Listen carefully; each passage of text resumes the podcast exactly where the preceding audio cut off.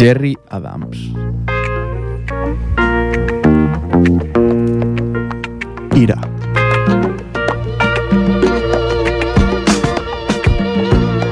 Sin Pain. In 1966, I found my Cromwell. In 1967, I had a old Somos Aitor Padilla. Y David García. Y esto es Desde la Historia.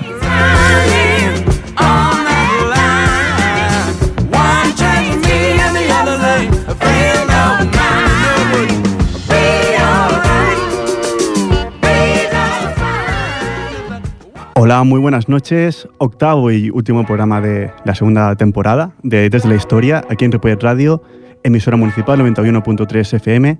Muy buenas noches, Aitor Padilla. Hola, buenas noches David. Emocionado, ¿no? Último programa ya de la temporada y Acabamos bueno, la temporada y esperamos que podamos renovar para la próxima. eh, a ver, eso ya luego lo hablamos en la reunión siguiente. Y bueno, vamos a acabar con un tema muy interesante de actualidad. A lo mejor no es tanto de actualidad como pueden ser otros temas, pero muy recurrente en la historia, ¿no? que siempre ha estado muy presente y de que siempre escuchamos cosas y creo que vamos a aprender mucho hoy. Hoy estamos más cerca. Normalmente es Asia, África. Hoy nos quedamos en Europa. En Europa, sí. Y Ya bueno, tocaba un poco. Luego entraremos un poco más en detalle. Como siempre, recordamos nuestras plataformas para ponerse en contacto con nosotros, eh, nuestra página de suscriptores en Facebook, de amigos, eh, desde la historia. ¿Cu- ¿Cuántos tenemos, amigos? Es- se ha estancado. Se ha estancado. Estamos en 70, 80. Pero bueno, bien. estamos ahí. Y bueno, sí, para siempre igual, pues colgamos nuestros programas, eh, los artículos del blog que luego hablaremos. Y cualquier duda, cualquier cosa, pues siempre por ahí o cualquier crítica incluso. Luego está nuestro Gmail, eh, dsdhistoria.gmail.com.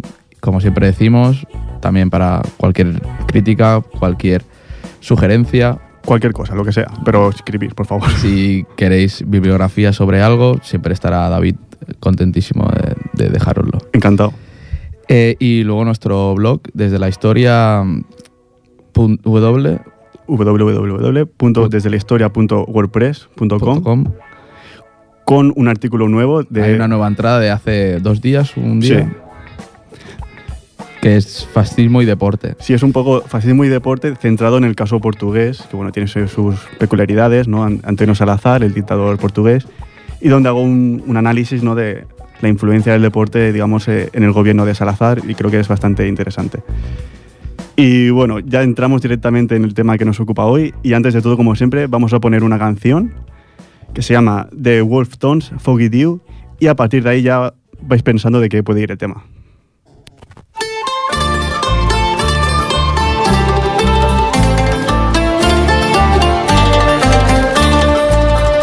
As down the glen one Easter morn to a city fair rode I. There armed lines of marching men squadrons passed me by. No pipes did hum, no battle drum did sound its loud tattoo. But the Angelus bell or the Liffey swell rang out in the foggy dew. Right proudly high over Dublin town, they flung out the flag of war. 'Twas better to die neath an Irish sky than at Suvlar or Sodelbar. And from the plains of Royal Mead, strong men came hurrying through. While Britannia's sons with their long-range guns sailed in through the foggy dew.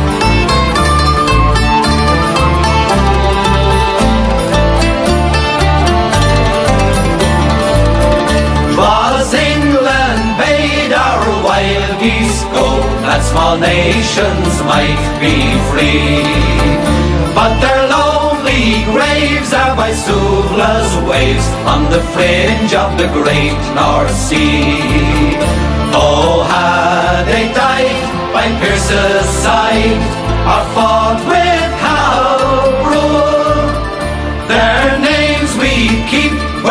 convenient sleep neath the shroud of the foggy dew. Oh, the bravest fell and the requiem bell rang mournfully and clear.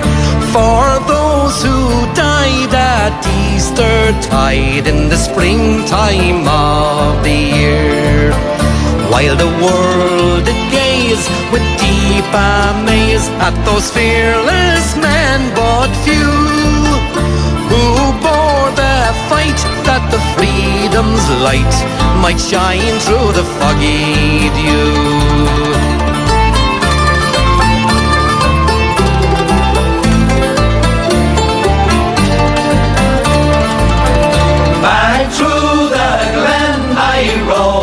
Again. My heart with grief was sore. For I with those valiant men that I'll never see no more. But to and fro in my dreams I go, and I kneel and pray for you. For slavery fled, oh glorious dead, when you fell in the foggy dew. ¿A qué te suena, Aitor? ¿A qué país? Esto suena irlandés. Mucho. Irlandés. Pues bueno, el grupo es The Golf Tunes, que es uno de los grupos más representativos de la llamada música rebelde irlandesa. Música rebelde, ya nos da una idea, ¿no? Que es un subgénero, digamos, de la música folk irlandesa, ya lo hemos escuchado, las gaitas, ¿no? Un poquito todo, todo eso típico, ¿no? Que nos suena siempre a, a Irlanda. Y bueno, la música rebelde irlandesa, pues bueno, comparte casi todas las características con la música folk, ¿no? Pero añade, pues, unas letras que hablan de la lucha de la libertad de Irlanda y también, bueno, de las personas implicadas en el proceso de liberación, hablan de, del también, que luego hablaremos más detenidamente. Y sobre la, canción Foggy Dew, que significa la niebla del amanecer, es una balada irlandesa compuesta por Canon Chales O'Neill para conmemorar el lanzamiento de Pascua de 1916. Ya nos da una idea de que la canción es muy irlandesa y que va sobre su historia. Pues vamos a ver cuál es la noticia de actualidad que nos lleva a hablar de Irlanda y de Gran Bretaña. Pues el mes pasado se dio al lugar un, un histórico momento y fue un apretón de manos entre Carlos Inglaterra y Jerry Adams. Carlos de Inglaterra es el príncipe heredero, de la corona inglesa, bueno, británica, y Jerry Adams es el, el, bueno, el primer el líder del partido Sinn Féin, que es eh, un partido nacionalista irlandés. El príncipe Carlos de Inglaterra Jerry Adams, que es el presidente del Sinn Féin, estrecharon sus manos el mes pasado en la Universidad de Galway, en una recepción de políticos locales al heredero de la corona. Esto es un hecho histórico porque se trata de la primera ocasión en la que el histórico líder del brazo político republicano, que también se llegó a pensar que formó parte de la dirección del brazo armado, el grupo terrorista ya disuelto, Ejército Republicano Irlandés o el Irish Republican Army, el IRA, y que, que se daba a cabo, o sea, se llevaba a cabo con un eh, miembro de la Casa Real Británica. Y es que este primer contacto entre un dirigente del brazo político del IRA y un miembro de la Casa Real no se da desde la partición en dos jurisdicciones de Irlanda en 1920. Es decir, podemos pensar que no hay una excelente relación entre la República de Irlanda y el Reino Unido. Luego veremos por qué, pero ya vemos que si ha pasado tanto tiempo sin que, sin que haya ninguna complicidad, digamos, entre dos líderes, uno político, uno monárquico, pues que podemos decir que no la había o porque parece que ahora se pretende que la haya porque según los dirigentes del partido eh, este movimiento persigue promover la reconciliación y la curación de, las heridas que se causaron en el pasado. Y es que eh, además de este líder político también estuvo el líder eh, otro líder del partido que fue Martin McGuinness que él ya estrechó la mano de la reina siendo el, vicemis- el viceministro principal de Irlanda del Norte que es, claro, realmente no es comparable, ya que estaba gobernando en un territorio del Reino Unido, que forma parte de... pero de- también se consideró un, un hecho histórico, eh, aquel saludo entre la reina de Inglaterra y un ex dirigente del IRA, ya que eh, daba a- lugar a un proceso de cerrar heri- heridas en un conflicto que se había cobrado más de tre- 3.500 vidas entre el octubre de 1968 y eh, la firma del acuerdo de Viernes Santo, que fue en, en abril de- del 98. Son 30 años conocidos como The Travels, que sobre todo en Irlanda del Norte, como veremos luego en el parte histórico, fue muy, muy un conflicto muy sangriento. Además del, del viaje, bueno, desde esta apretón de manos, también el príncipe Carlos tenía como objetivo viajar a la costa de Molagamor, donde eh, murió su tío abuelo, eh, Luis Mountbatten, por una bomba colocada en su barco de pesca en 1979. En su día, en el momento de aquel atentado, en 1979, Jerry Adams, del que hemos hablado anteriormente, defendió públicamente la acción del IRA. Dijo que con el historial de guerra del señor Mountbatten mm, no, pudiera haber, no podría haber obje- objetado nada, ya que era una acción de guerra y él sabía el riesgo que, que corría viniendo a, a- a Irlanda. Aquí, bueno, cada uno tira barro un poco para su casa, ¿no? Lo que pasa en estos casos. Pero en- después de- del anuncio de la visita del, príncipe, dijo que eh, era una buena ocasión para promover la reconciliación entre pueblos y también ya tuvo también la, la pullita que mandó es que bueno que el príncipe Carlos era el comandante del regimiento de paracaidistas del ejército británico y que por lo tanto era responsable de muchas de las muertes de ciudadanos irlandeses eh, aunque se mostraba siempre afligido ante las acciones de los republicanos. Y que afortuna- afortunadamente este conflicto ha pasado, y, pero siguen quedando injusticias sin resolver. Bueno, eh, esperemos que este proceso de reconciliación continúe. La verdad que, como veremos ya, repito, a continuación, pues ha habido una historia entre el pueblo irlandés y el británico muy dura y hay lo que comentábamos anteriormente, que hay muchas heridas por cerrar aún. Esperemos que en este proceso pues continúe. De todas formas, no, no todo, lo, no todo el sector republicano está contento con la visita de- del- príncipe del heredero a, las costas irlandesas. Sobre la visita que hizo a, a, al, al- a eh, decir que, bueno, que le sirvió, el príncipe Carlos dijo que le sirvió esa traumática experiencia para comprender la agonía que habrían sufri- sufrido eh, las dos islas, tanto en Gran Bretaña como eh, la isla de Irlanda, independientemente de, la fe o de la creencia o la tradición política que, tuviesen en aquellas personas. Y recalcó que aunque el dolor no haya desaparecido y no vaya a desaparecer, que siempre es posible la reconciliación entre antiguos enemigos.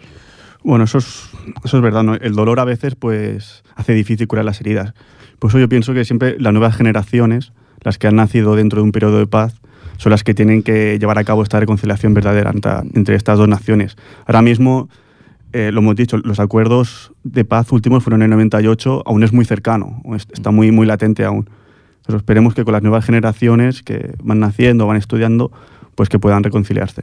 Siempre que con espíritu crítico y siempre tengan pues sí, esa posibilidad de, de enlazar pueblos que, que históricamente hayan tenido sus conflictos.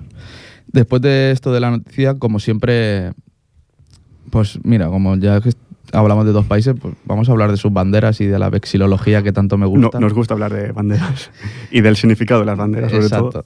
Entonces, bueno, sobre la bandera de Irlanda o Eire, conocida en, en idioma irlandés. Eibra la- se, pr- se pronuncia. Eira. Eibra. Eh, la bandera irlandesa se, se le llama también en irlandés Anbratak Nasiunta. Y bueno, es una bandera que está formada por tres franjas verticales, una verde, una blanca y una naranja. La verde simboliza a los católicos del país. Eh, la naranja simboliza a los protestantes irlandeses, que también se les llama orangistas por este color, por el orange. Y eh, la, blan- el- la franja blanca que simboliza la paz que eventualmente llegará algún día en- entre, estas dos regiones. Hay otras creencias populares que son creencias populares, parece un poco extraño que se haya hecho una bandera así, pero hablan de que eh, los colores eh, corresponden al color del cabello, al color de la piel y a los ojos de lo que sería la raza icónica o lo que es la raza icónica irlandesa. Ojos verdes. Ojos verdes, piel pálida y, y pelirrojos. Yo me creo más la primera versión. Sí, eso ayuda. Tiene más sentido. Totalmente.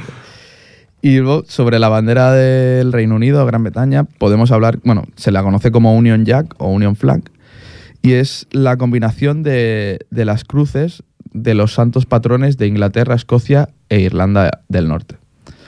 Eh, la, primera cruz, la que se ve, la que digamos que es super- superpone a las, anteriores, es, San Jorge, la cruz de San Jorge, que es la bandera de Inglaterra, que es la que tiene las aspas en horizontal y vertical, con, en fondo blanco, la bandera, las aspas rojas y el fondo blanco. Eh, el siguiente patrón sería el de San Andrés, que es la bandera de Escocia, es fondo azul con, la- con las aspas en diagonal en blanco. Y el patrón irlandés, San Patricio, que su bandera es la bandera, es similar a la bandera de San Jorge, pero con las aspas en diagonal. Hay un hecho in- importante sobre esto, es que eh, las banderas de Escocia e Irlanda se intercalan detrás de la de San Jorge, para así no dar primacía ni a Escocia ni a Irlanda. Es decir, en primer, lugar, sobre la otra. en primer lugar Inglaterra, no hay discusión. Y detrás Escocia e Irlanda. Con, eh, o sea, hay medidas para hacer la Que bandera. tengan el- el mismo- Está medido totalmente, o sea, el tiene mismo las mismas, protagonismo, digamos. exacto, las mismas dimensiones, tanto su franja como la, la otra. Además se van intercalando, no siempre es, es la misma. Muy interesante. Siempre decimos que para aprender cosas de los países, aparte de la música, ¿no? que siempre ponemos música, también las banderas te dan un punto de, otro punto de vista de los países. Y ahora te preguntarás, ¿y Gales? ¿Cómo está representada? Por la bandera de Gales es, bueno, la bandera es azul, hay verde y blanca, con un dragón rojo en medio. Y no está representada en, en la Union Jack porque la primera versión que se hizo ya estaba unida a Inglaterra. Entonces se consideraba territorio inglés y estaba, entonces estaba representada por la Cruz de San Jorge. Una lástima para los galeses. Que nos, bueno, que, se, se- que se nos sienten, escuchen. se sienten tan británicos como los escoceses, seguro. Eh, esta bandera, la Union Jack, también aparece, mucha gente la habrá visto, pues en banderas de ex colonias y colonias británicas. Ex colonias como Australia, como Nueva Zelanda, otros países Tuvalu, Hawái, Estados, Estados estadounid- estadounidense, las Islas Fiji. Luego estaba en la bandera antigua de Canadá. Ahora la conservan, por ejemplo, estados canadienses como Ontario. O sea que deja un poco ver lo que era el Gran Bretaña en, en- en- históricamente. Aún se conserva esa bandera en la Commonwealth. de la- la- Algunos países aún la conservan. Es, es interesante también. Pues bueno, vamos a continuar con un tema antes de entrar en el tema histórico. Dropkick Murphys, I'm, I'm Shipping Up the- to Boston. Dropkick Murphys es una banda de punk de- formada en los barrios de trabajadores inmigrantes irlandeses en, en el South Boston, uno de los barrios de Boston con, con mayoría irlandesa. Eh, y bueno, en Estados Unidos, digamos que hay 33 millones de descendientes de irlandeses. Luego miraremos por qué hay tantos irlandeses en, Estados Unidos. Hay una razón, digamos, lógica, entre comillas. Pero 33 millones de descendientes irlandeses, o sea, un 10% de, la, de, de lo que es la ciudadanía estadounidense. En el censo de Estados Unidos del año 2000, el único grupo étnico autodeclarado, autodeclarado más numeroso que los irlandeses fueron los de ascendencia alemana. Solo un grupo más. O sea, es muy, muy signi- significativo. En, Bo- en Boston, por ejemplo, que es la ciudad, digamos, emblemática ¿no? de los irlandeses inmigrados, un 15% de la población es de, origen irlandés. De hecho, esta canción va sobre Boston, ¿no? I'm Shipping to Boston. Y bueno, vamos a escucharla. Sale Los Simpson. o sea, mejor a alguno le suena.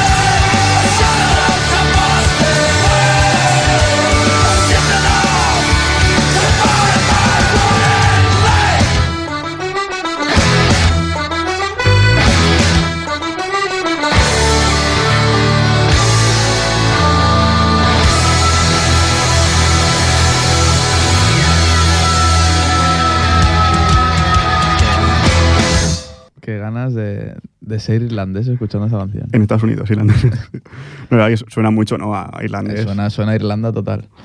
Ya hemos dicho que son descendientes irlandeses, creo que, se- que se nota y si veis conciertos, muchas banderas irlandesas, lo, lo típico, ¿no? Típica simbología.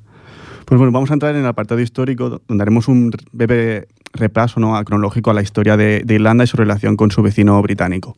Siempre lo decimos que hacer un repaso cronológico tan largo, porque bueno, son 10 siglos prácticamente lo que vamos a, a cubrir, es muy difícil, ¿no? Yo lo propongo esto como vamos a ir dando pinceladas ¿no? de la historia de Irlanda y no vamos a entrar en nada mucho, ¿no? Porque si no, si no, no podremos acabar, ¿no? Que, lo- que queremos hacer eso, empezar en los Abrir primeros boca. contactos y acabar en la actualidad. Abrir boca un poquito y el que Sí. quiera saber más, pues como siempre. Siempre digo, si alguien tiene alguna duda o quiere entrar más en algún tema, que nos lo diga. Y y yo, sin ningún problema, pues accedemos. En primero, como siempre hacemos, situamos el país. La República de Irlanda ocupa la mayor parte de la isla de Irlanda, ¿no? Isla de Irlanda que está al este de, de Gran Bretaña. Su capital es Dublín, situada al este de la isla, y su única frontera terrestre es con Irlanda del Norte, una de las naciones constituyentes del, del Reino Unido, como hemos visto anteriormente. Nos detendremos brevemente en la curiosa evolución de, la demografía irlandesa. Un momento. Hoy no, no nos hacen ninguna comparativa Ah. territorial con España. Tienes razón. Digamos que la República de Irlanda es como Andalucía, más o menos, eh, 3.000 metros cuadrados menos. más para arriba, más para abajo. Y Irlanda del, del Norte sería como Córdoba. O sea, es como. Como si a Andalucía le quitamos Córdoba. Sí, sí Vale. la mezquita y las cordobesas y todo lo que, todo lo que yo con- conlleva. Suficientemente grande. No, la verdad es. Andalucía es grande, o sea. Sí, sí, sí. Entonces, lo que decíamos, vamos a entrar un poco en la demografía irlandesa porque es muy, muy curiosa. Yo no conozco otro país que, Ha sufrido demográficamente Sí. de esta manera. Vamos a verlo. Actualmente la población de Irlanda es de 4 millones y medio, ¿vale? Pero es que en el 1841, es decir, hace más de un siglo y medio, era de 6,5 millones. Y solo cuento de la República de Irlanda, no hablo de, de la totalidad de la isla. Es extraño, ¿no? Por un país que haya bajado en, en población. En un, en un siglo y medio ha bajado 2 millones. Veremos por qué. Entonces, en el 41, como decía, 6,5 millones y en el 1850, 10 años después prácticamente, 5,1 millones. O sea, ya baja un millón y medio. ¿Qué es lo que ocurrió? Pues lo que se conoce como la gran hambruna irlandesa, ¿no? que fue acompañada por una emigración masiva hacia Estados Unidos, principalmente Canadá, eh, lo que hemos visto un poco anteriormente con, cuando introducíamos el grupo Dropkick Dropkick Murphys, que hubo muchísima inmigración y bueno, se cuentan 33 millones en Estados Unidos, una barbaridad. Eh, entonces, la población siguió decreciendo hasta los años 1960. Por ejemplo, en el 1901 la población era de 3,2 millones y en el 1961 de 2,8 millones. Es decir, hasta 1960, un siglo después de la hambruna, seguía decreciendo la población. Llegó al tope mínimo de... Sí. Son cuatro... O sea, con la extensión de, de, de Andalucía. Exactamente. digamos, o sea, solo... Muy que- despoblada. La verdad que yo cuando, cuando vi los datos me quedé bastante perplejo porque no conozco otro país que haya sufrido tanto demográficamente. Luego, bueno, hay que decir que a partir de los 60, pues bueno, eh, la situación fue mejorando. ¿no? En los años 90 y en los años 2000 hubo muchísima inmigración y la población ha aumentado hasta los actual 4,5 millones. ¿Qué más decir sobre Irlanda? Bueno, el, el grupo religioso más numeroso pertenece a la Iglesia Católica, ¿no? Cerca del 70% en toda la isla y sobre todo el 90% en la República de Irlanda es católica. Como veremos, eh, la religión católica en Irlanda es también un símbolo de identificación nacional clarísimo. Se, contrapone un poco al protestanti- protestantismo anglicano que predomina en, el Reino Unido. Por su parte, Irlanda tiene su propia lengua oficial, aparte del, del inglés, que también es oficial, por supuesto, que es el, el irlandés, idioma irlandés. Es un idioma de origen celta y es el idioma históricamente hablado por los, los irlandeses. Pese a ello, en el 2012 solamente había 120.000 personas nativas del irlandés, mientras que un millón de personas la tenían como segunda lengua. ¿no? El origen celta de esta lengua se contrapone un poco al origen germánico del inglés. Aquí ya encontramos otro punto, digamos, de Bien. diferenciación entre, entre ambos grupos. No, no sé si has visto algo de irlandés, un poco alguna frase o algún... No, es muy, muy- o sea, es bastante extraño. Es Tanto muy escrito extraño. como leído o escuchado. Es La que- verdad, es, es un idioma muy, muy curioso. siempre nos gusta decir estas cositas de, de los países que, que analizamos. Pero bueno, vamos a entrar ya en lo que es la historia. ¿no? El primer contacto entre la isla de Irlanda y los ingleses se produce en el siglo XII, es decir, hace ya muchísimos siglos. Los anglo-normandos, los normandos eran los que estaban gobernando, digamos, en, en Inglaterra en ese momento, al mando de Enrique II de Inglaterra, ocuparon Dublín y toda la región de alrededor. Causas de la ocupación. Dermot MacMurroch, no sé si lo he pronunciado bien, Aitor. Ole. MacMurroch. Se nota las clases de inglés. Sí, sí. Conocido como el traidor más notorio de Irlanda, fue expulsado como rey de, Leins- de Leinster. Leinster es la parte oeste de, de Irlanda. E invitó al rey Enrique II a que lo asistiese para recuperar su, su trono. Es decir, hay un rey en, en en Irlanda. Irlanda era un poco. Bueno, habían diferentes reinos ¿no? repartidos por todo el territorio. Entonces, Dermot MacMurroch quiso extenderse, no pudo y pidió ayuda al, al vecino británico en ese momento, británico normando, podemos decir. Y aquí se produce la invasión, digamos, que condujo a, la- a los ocho años ¿no? de, de dominio inglés. Ocho siglos. Ocho siglos, perdón, de dominio inglés. Siempre estas pequeñas cosas de la historia, no curiosidades, que no fue un- una ocupación, digamos, directa, sino fue a partir de un rey irlandés, digamos. Hacia, ¿Cómo empezó? Hacia 1300 los normandos ya controlaban la mayor parte del país, pero no lograron conquistarlo en su totalidad debido a la ausencia de un gobierno central. ¿no? Es lo que decíamos, que eran pequeños reinos esparcidos por el, por el terreno. Para mitad del siglo XIV se produce un hecho que puede parecer insólito. La mayoría de los colo- colonizadores normandos en Irlanda se habían acogido a las leyes irlandesas y adoptaron las costumbres, música, poesía, literatura, incluso vestimenta de los nativos de la, de la isla, llegando a asemejarse a la población irlandesa hasta el punto de ser conocido como más irlandeses que los mismísimos irlandeses. Es curioso, ¿no? Sí, sí, sí. Eran normandos, pero bueno, ya habían estado en Inglaterra, pero aún así conservaban el francés. Eh, hay que remarcarlo, conservaban el francés. Y bueno, por este motivo, el Parlamento inglés consideró que, que esto era una posible amenaza ¿no? para sus futuros intereses en, en la colonización de la isla. Y debido a esto, en el 1366 se ratificaron los estatutos de Kilkenny. Kilkenny es una ciudad muy bonita de, de Irlanda. Sí, si podéis ver Siempre fotografías. fomentando el turismo de, de las ciudades de las que. Sí, siempre. países de los que hablamos. Pues los estatutos de Kilkenny, los cuales, entre otras cosas, prohibían la exogamia entre colonos ingleses con nativos irlandeses, así como el uso del idioma gaélico y sus costumbres, en un proceso como- conocido como anglificación. Esto es- se Es- parece un poco al, al decreto de Nueva Planta que hubo aquí Bueno. en Cataluña, o hay un caso que sea un poquito más. Luego, luego lo analizamos un poquito mejor. Pero bueno, es curioso, ¿no? Ya van marginando un poco el, el idioma este gaélico. También quería añadir en este punto que para el Reino Unido, que era un país civilizado, ¿no? con su propia monarquía central, etc., Irlanda era un poco como un mundo salvaje. De hecho, para, para Shakespeare, leído alguna cosa, para Shakespeare eh, eh, Irlanda era salvaje. Y, y hay mucha literatura alrededor de eso. ¿no? Los, los asemejaban un poco a lo que serían los nativos americanos. Cuando llegaron, Para les, le, le parecían como irlandeses, digamos. Sí. Y es bastante curioso porque, claro, es un, un terreno muy, muy vasto y sin, ningún, sin ningún gobierno central, ¿no? Lo que hemos dicho, eran pequeños islotes. Por eso para los ingleses era un poco uf, Irlanda, una isla y... Brutos. Curioso, sí. En el siglo XVI se produce un hecho que será crucial para la futura relación entre ingleses y ingleses. Enrique VIII, que este era de la, de la casa de los Tudor ya, de los Tudor, Tudor, ¿no? Tudor. Enrique VIII de Inglaterra rehusó reconocer la autoridad del Papa y persuadió al Parlamento inglés a reconocerlo como cabeza de la Iglesia de Inglaterra. Nace el anglicismo aquí. La negativa de los irlandeses a sustituir su, ferviente catolicismo por la nueva Iglesia anglicana endureció aún más el protectorado inglés de Irlanda. ¿no? Es decir, los irlandeses di- dijeron, nosotros somos católicos y no vamos a reconocer la Iglesia de Inglaterra. Y esto produjo pues, bueno, eh, un conflicto que, que aún se, se contempla ¿no? actualmente. El componente religioso es, es parte importante de, de este conflicto, seguramente. Es muy importante, el componente religioso es muy importante.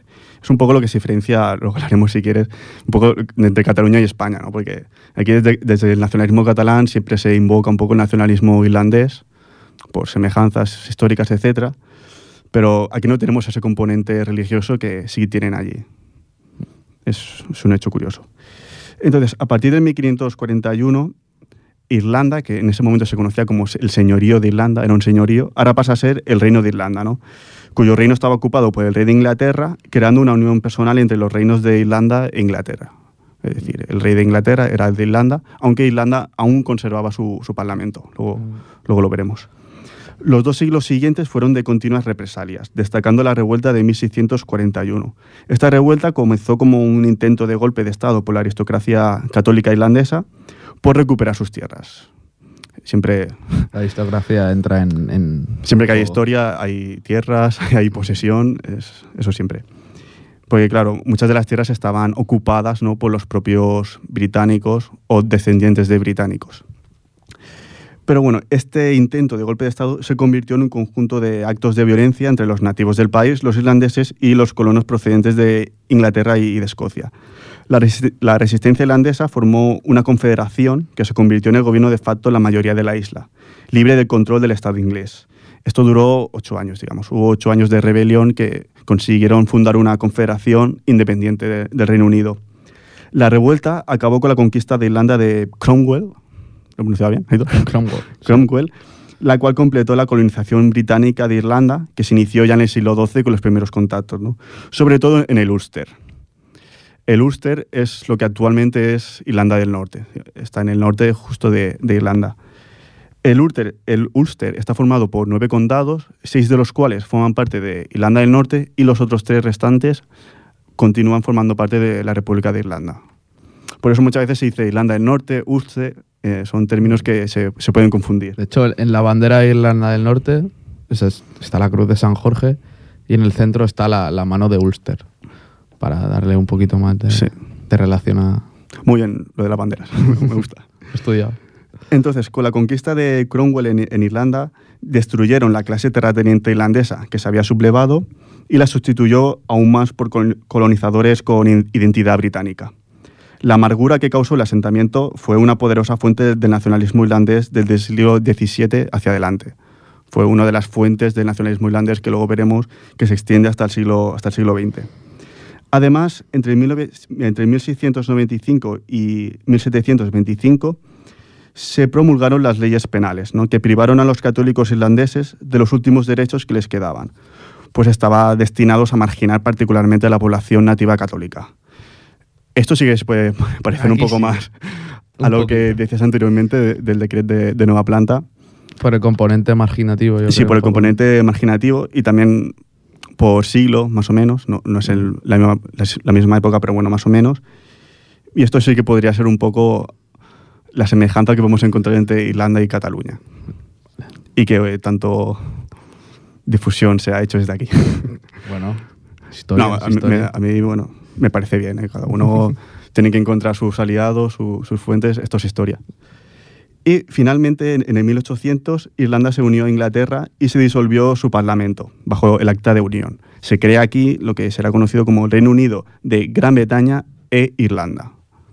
Ahora mismo es Gran Bretaña y Irlanda del Norte, por ese componente que luego, luego veremos. En ese momento era Gran Bretaña e Irlanda, Irlanda, entera, entera, la isla de Irlanda. Entrando ya en el siglo XIX, debemos destacar, como ya hemos hecho antes, la gran hambruna, porque es, es algo, es un hecho que, que te cambia el país. Es, Sí, es- sí, es algo innegable. Si pierdes 3 millones de, de habitantes en 10 años, es que ha pasado, ha pasado algo importante, ¿no? Y como decíamos, azotó la isla de 1845 a 1851 por culpa de una serie de malas cosechas de, de patata y la obligación de exportar sus productos agrícolas y ganaderos a Inglaterra y que dejó a los irlandeses sin recursos alimenticios. O sea, fue un hongo que pudrió, digamos, eh, toda, Toda la, cosecha. la cosecha de patatas. He leído al respecto que los irlandeses, sobre todo en, digamos, en las zonas más campesinas, más rurales, no más pobres, solo comían patata. O sea, a lo mejor comían durante el día un kilo o dos o tres de patata y ya está. A lo mejor podían a- añadir algún día un huevo, un poco de leche, Energía tenían. pero comían, era así, comían patata. Entonces, claro, cuando ocurre esto, pues o falleces desgraciadamente o emigras hacia, hacia otra parte. algo mejor. Y, y como decíamos, este hecho pues dio comienzo a la inmigración irlandesa a Estados Unidos, prácticamente, Estados Unidos, Canadá, como decíamos. también Australia. Y nos adentramos finalmente al decisivo, ahora sí, decisivo siglo XX, en el que tuvo lugar la independencia de Irlanda, pero no de la totalidad de la, de la isla, como veremos. En 1912, el Parlamento de Londres votó la ley para la autonomía administrativa de la isla.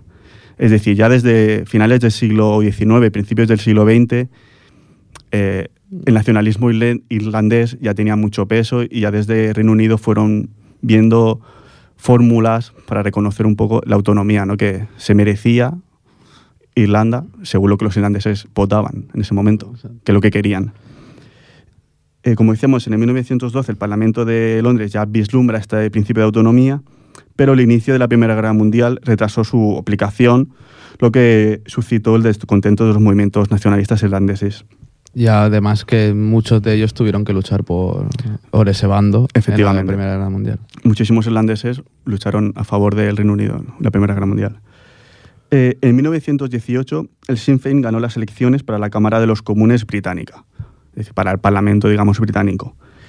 Y, pero, en vez de ir allí a la Cámara de los Comunes, el Sinn Féin estableció un Parlamento irlandés extralegal llamado el Dáil Éireann, cuya intención era re- reivindicar la independencia irlandesa y romper con, todo dominio británico.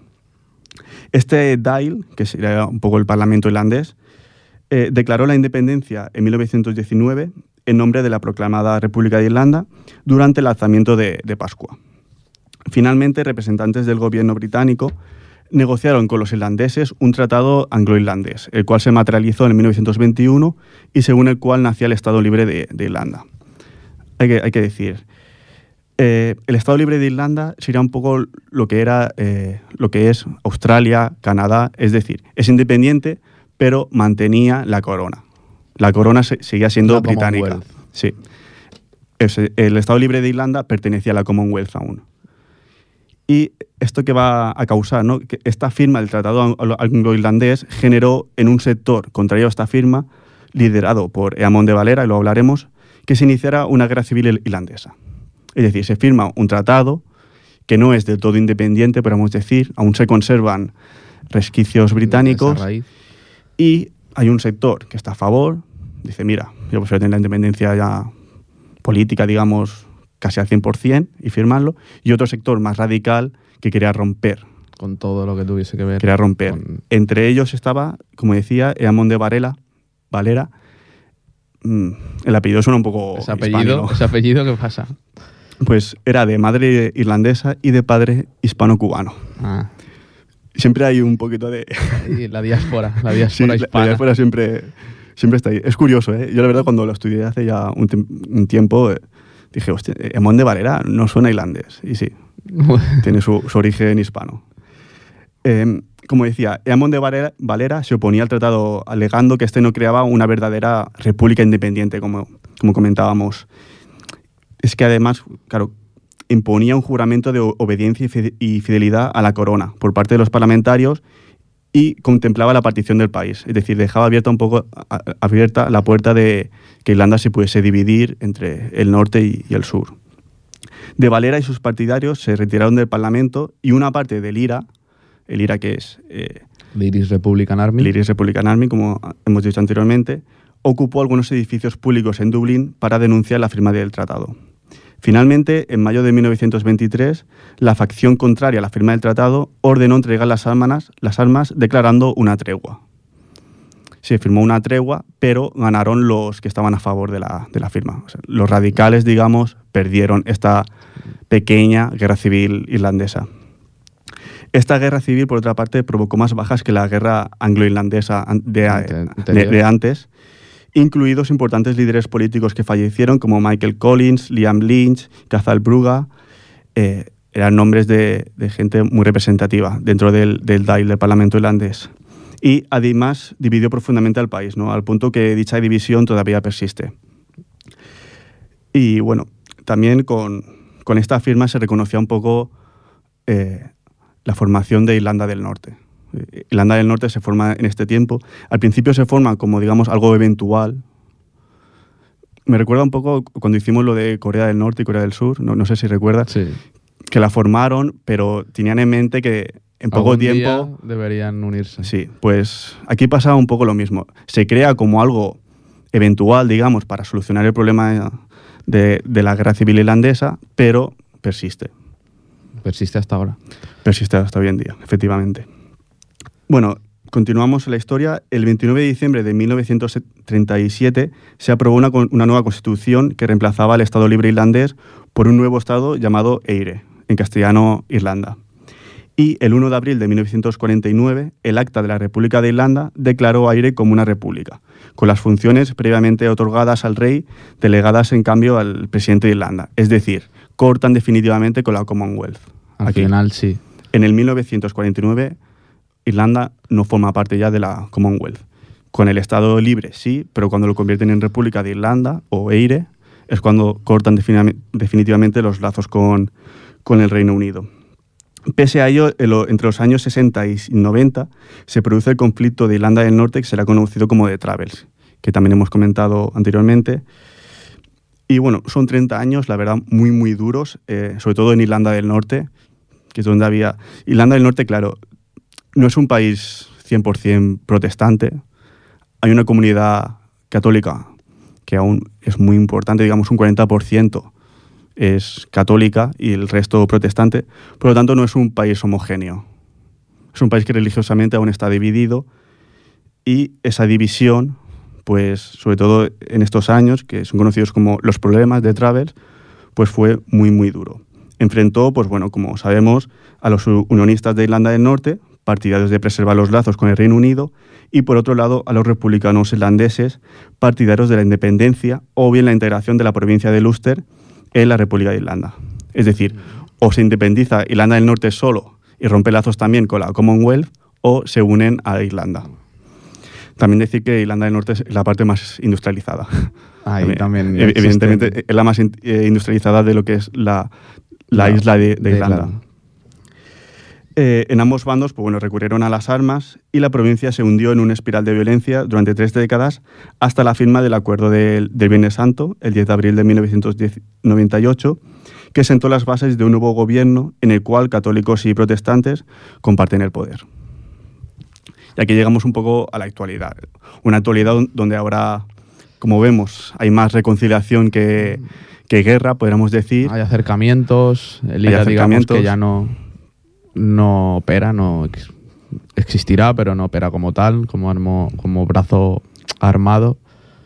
Y bueno, está bastante bien que Sí. hayan. Eh, Evidentemente aún hay muchísimos resentimientos, es lo que hemos dicho anteriormente, ¿no? porque han sido ocho siglos de, de conflictos entre ambos pueblos, pero a ver si con las nuevas generaciones la, la reconciliación pues, pues continúa y no hay otro brote violento. Además, yo creo también que la religión cada vez tiene menos importancia y, y, que, y en ese aspecto, pues a mejor la cosa puede ir mejorando. Irlanda, por ejemplo, es de los países más católicos del mundo, básicamente porque han hecho del catolicismo una, una seña de, de identidad. Entonces, siempre ha sido muy, muy católico, pero ahora cada vez hay más ateos. Hace un par de semanas, creo, se votó eh, el, ma- El- el matrimonio homosexual. O sea, en un país es ultracatólico. ultracatólico que se vote a favor del matrimonio homosexual ya nos da una idea de que la gente está un poco ab- abriendo la, la mente, ¿no? También lo que decíamos, ha sido un país muy pobre, muy rural, pero a partir de, los 90, pues bueno, ha subido bastante. Ahora está en crisis como Portugal, España, Grecia, y, y también ha sido una, una crisis muy, muy dura allí, pero a ver si... Yo creo que si salvan la diferencia, si salvan el tema religioso, ya están salvando otra diferencia. Y Sí, pero bueno, Cuanto- hay, hay gente que, que aún se excusa en la historia, en tu país hizo esto, eso lo sabemos todos. Ah, yo lo que hemos dicho, las nuevas generaciones tendrán el, el momento y tendrán el, la oportunidad de, de- de- de lograr esto, lo que nos ha logrado en ocho siglos. Iremos viendo y aquí queremos siempre paz. Exacto. y, y esperemos que la cosa continúe. ¿Alguna cosa más que aportar? No, yo Ha música, todo. ¿no? Música. Un poquito de música. Pues vamos ahí con el tercer tema de un grupo de los más aclamados actualmente de música celta. Si hacemos un programa de Irlanda tenemos que hablar de música celta, que es un poco la música icónica, ¿no? Y se llama Lunas el grupo, es de, de Irlanda, de, de Dublín, y el tema se llama Eanair.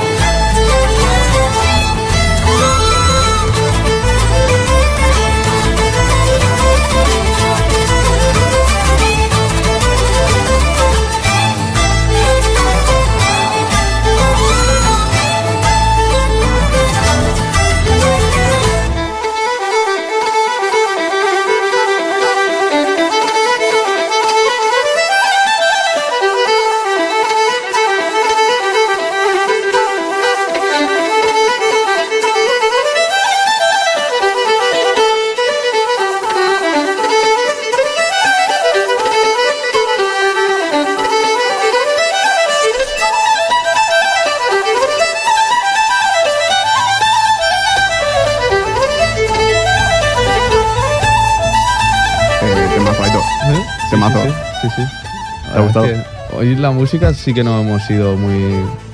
Normalmente, pues vamos cogiendo un poquito, pues bueno, raíces Sí, es que- anteriores, pero es que ahora ha sido De música irlandesa hay muchísima y... 100 por 80.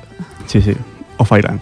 Oh. Y hay, hay muchísima mu- música irlandesa y sobre todo muy famosa. He intentado escoger canciones menos conocidas, ¿no? Porque de U2, por ejemplo, todos conocemos U2, de Cranberries, de Coast, Rory Gallagher, eh, hay muchísimo... eh, Van Morrison también es irlandés, hay muchísima música conocida irlandesa. Pero bueno, quiero coger un poco más música celta, más propia irlandesa. Sí. Sí. La verdad, este grupo Lunasa es muy muy bueno y lo recomiendo fervientemente. Muy bien. Pues también, hoy recordando el tema este de Irlanda, me, me he acordado de una serie que tú y yo hemos visto. ¿Qué sería? Una gran serie, Peaky Blinders. Peaky Peaky Blind- Blinders, que es. Bueno, es una seriaza. Seriaza de, de la BBC, de la televisión británica, que. Bueno, está basada en, en- en la época de. De eso, de lo que hemos hablado, de, de- de los principios del siglo XX. Final de la Primera Guerra Mundial. Y sobre todo por, también por entender cómo funcionaba un poco lo que era el Reino Unido en esa época, porque existían diferentes conflictos. Sí, hay que decir también que la, que la serie aparece el IRA, o sea, hay conexiones con, con Irlanda. Es una familia, digamos, de, de gángsters, mafiosa, y bueno, tienen contactos con prácticamente cualquiera que le pueda dar algún beneficio. Y es una seriaza, lo que os, decimos. os la recomendamos. De Birmingham. ¿no? Son- son de Birmingham. de sí. Birmingham. Está ambientada en la Birmingham industrial de, eso, de, de 1900, de, de 1920. y la verdad, la está ambientada de una forma excelente, o sea, es- históricamente es una seriaza. Peaky Blinders, apuntadla. Es Van a empezar, supongo, la tercera temporada dentro de poco. Creo empieza en octubre de este año. en octubre de este año. tercera temporada. O sea, y además las temporadas son cortitas. Y eh, la verdad es que históricamente está, está muy bien hecha y, y apetece verla. Yo la recomiendo desde aquí, la verdad. Nunca hemos recomendado creo que ninguna serie y, Ya y creo que es el día de recomendar una. Y Peaky Blinders, Serión, el protagonista es Cillian Murphy, creo Sí, que se llama. Cillian Murphy, que es Cillian- irlandés. Que es irlandés, o sea, eh, hay ahí conexiones. La verdad es que es muy, muy, muy buena. Lo que escuchamos es la banda sonora de, de la canción. Y bueno, nos tenemos que ir despidiendo ya, pues ya se acaba el tiempo. Ha sido una temporada, la verdad. Hemos recorrido todo el mundo, Europa, Asia, África, América. Hemos intentado, pues bueno, cubrir un poco diferentes zonas, ¿no? Para no quedarnos solo en una. Y creo que el resultado ha sido muy, muy positivo. Hemos aprendido muchísimo esta temporada. Y esperamos que hayan aprendido también. Esperamos también. Yo he aprendido mucho, mucho. La verdad y que estoy muy, muy contento de hacer este programa.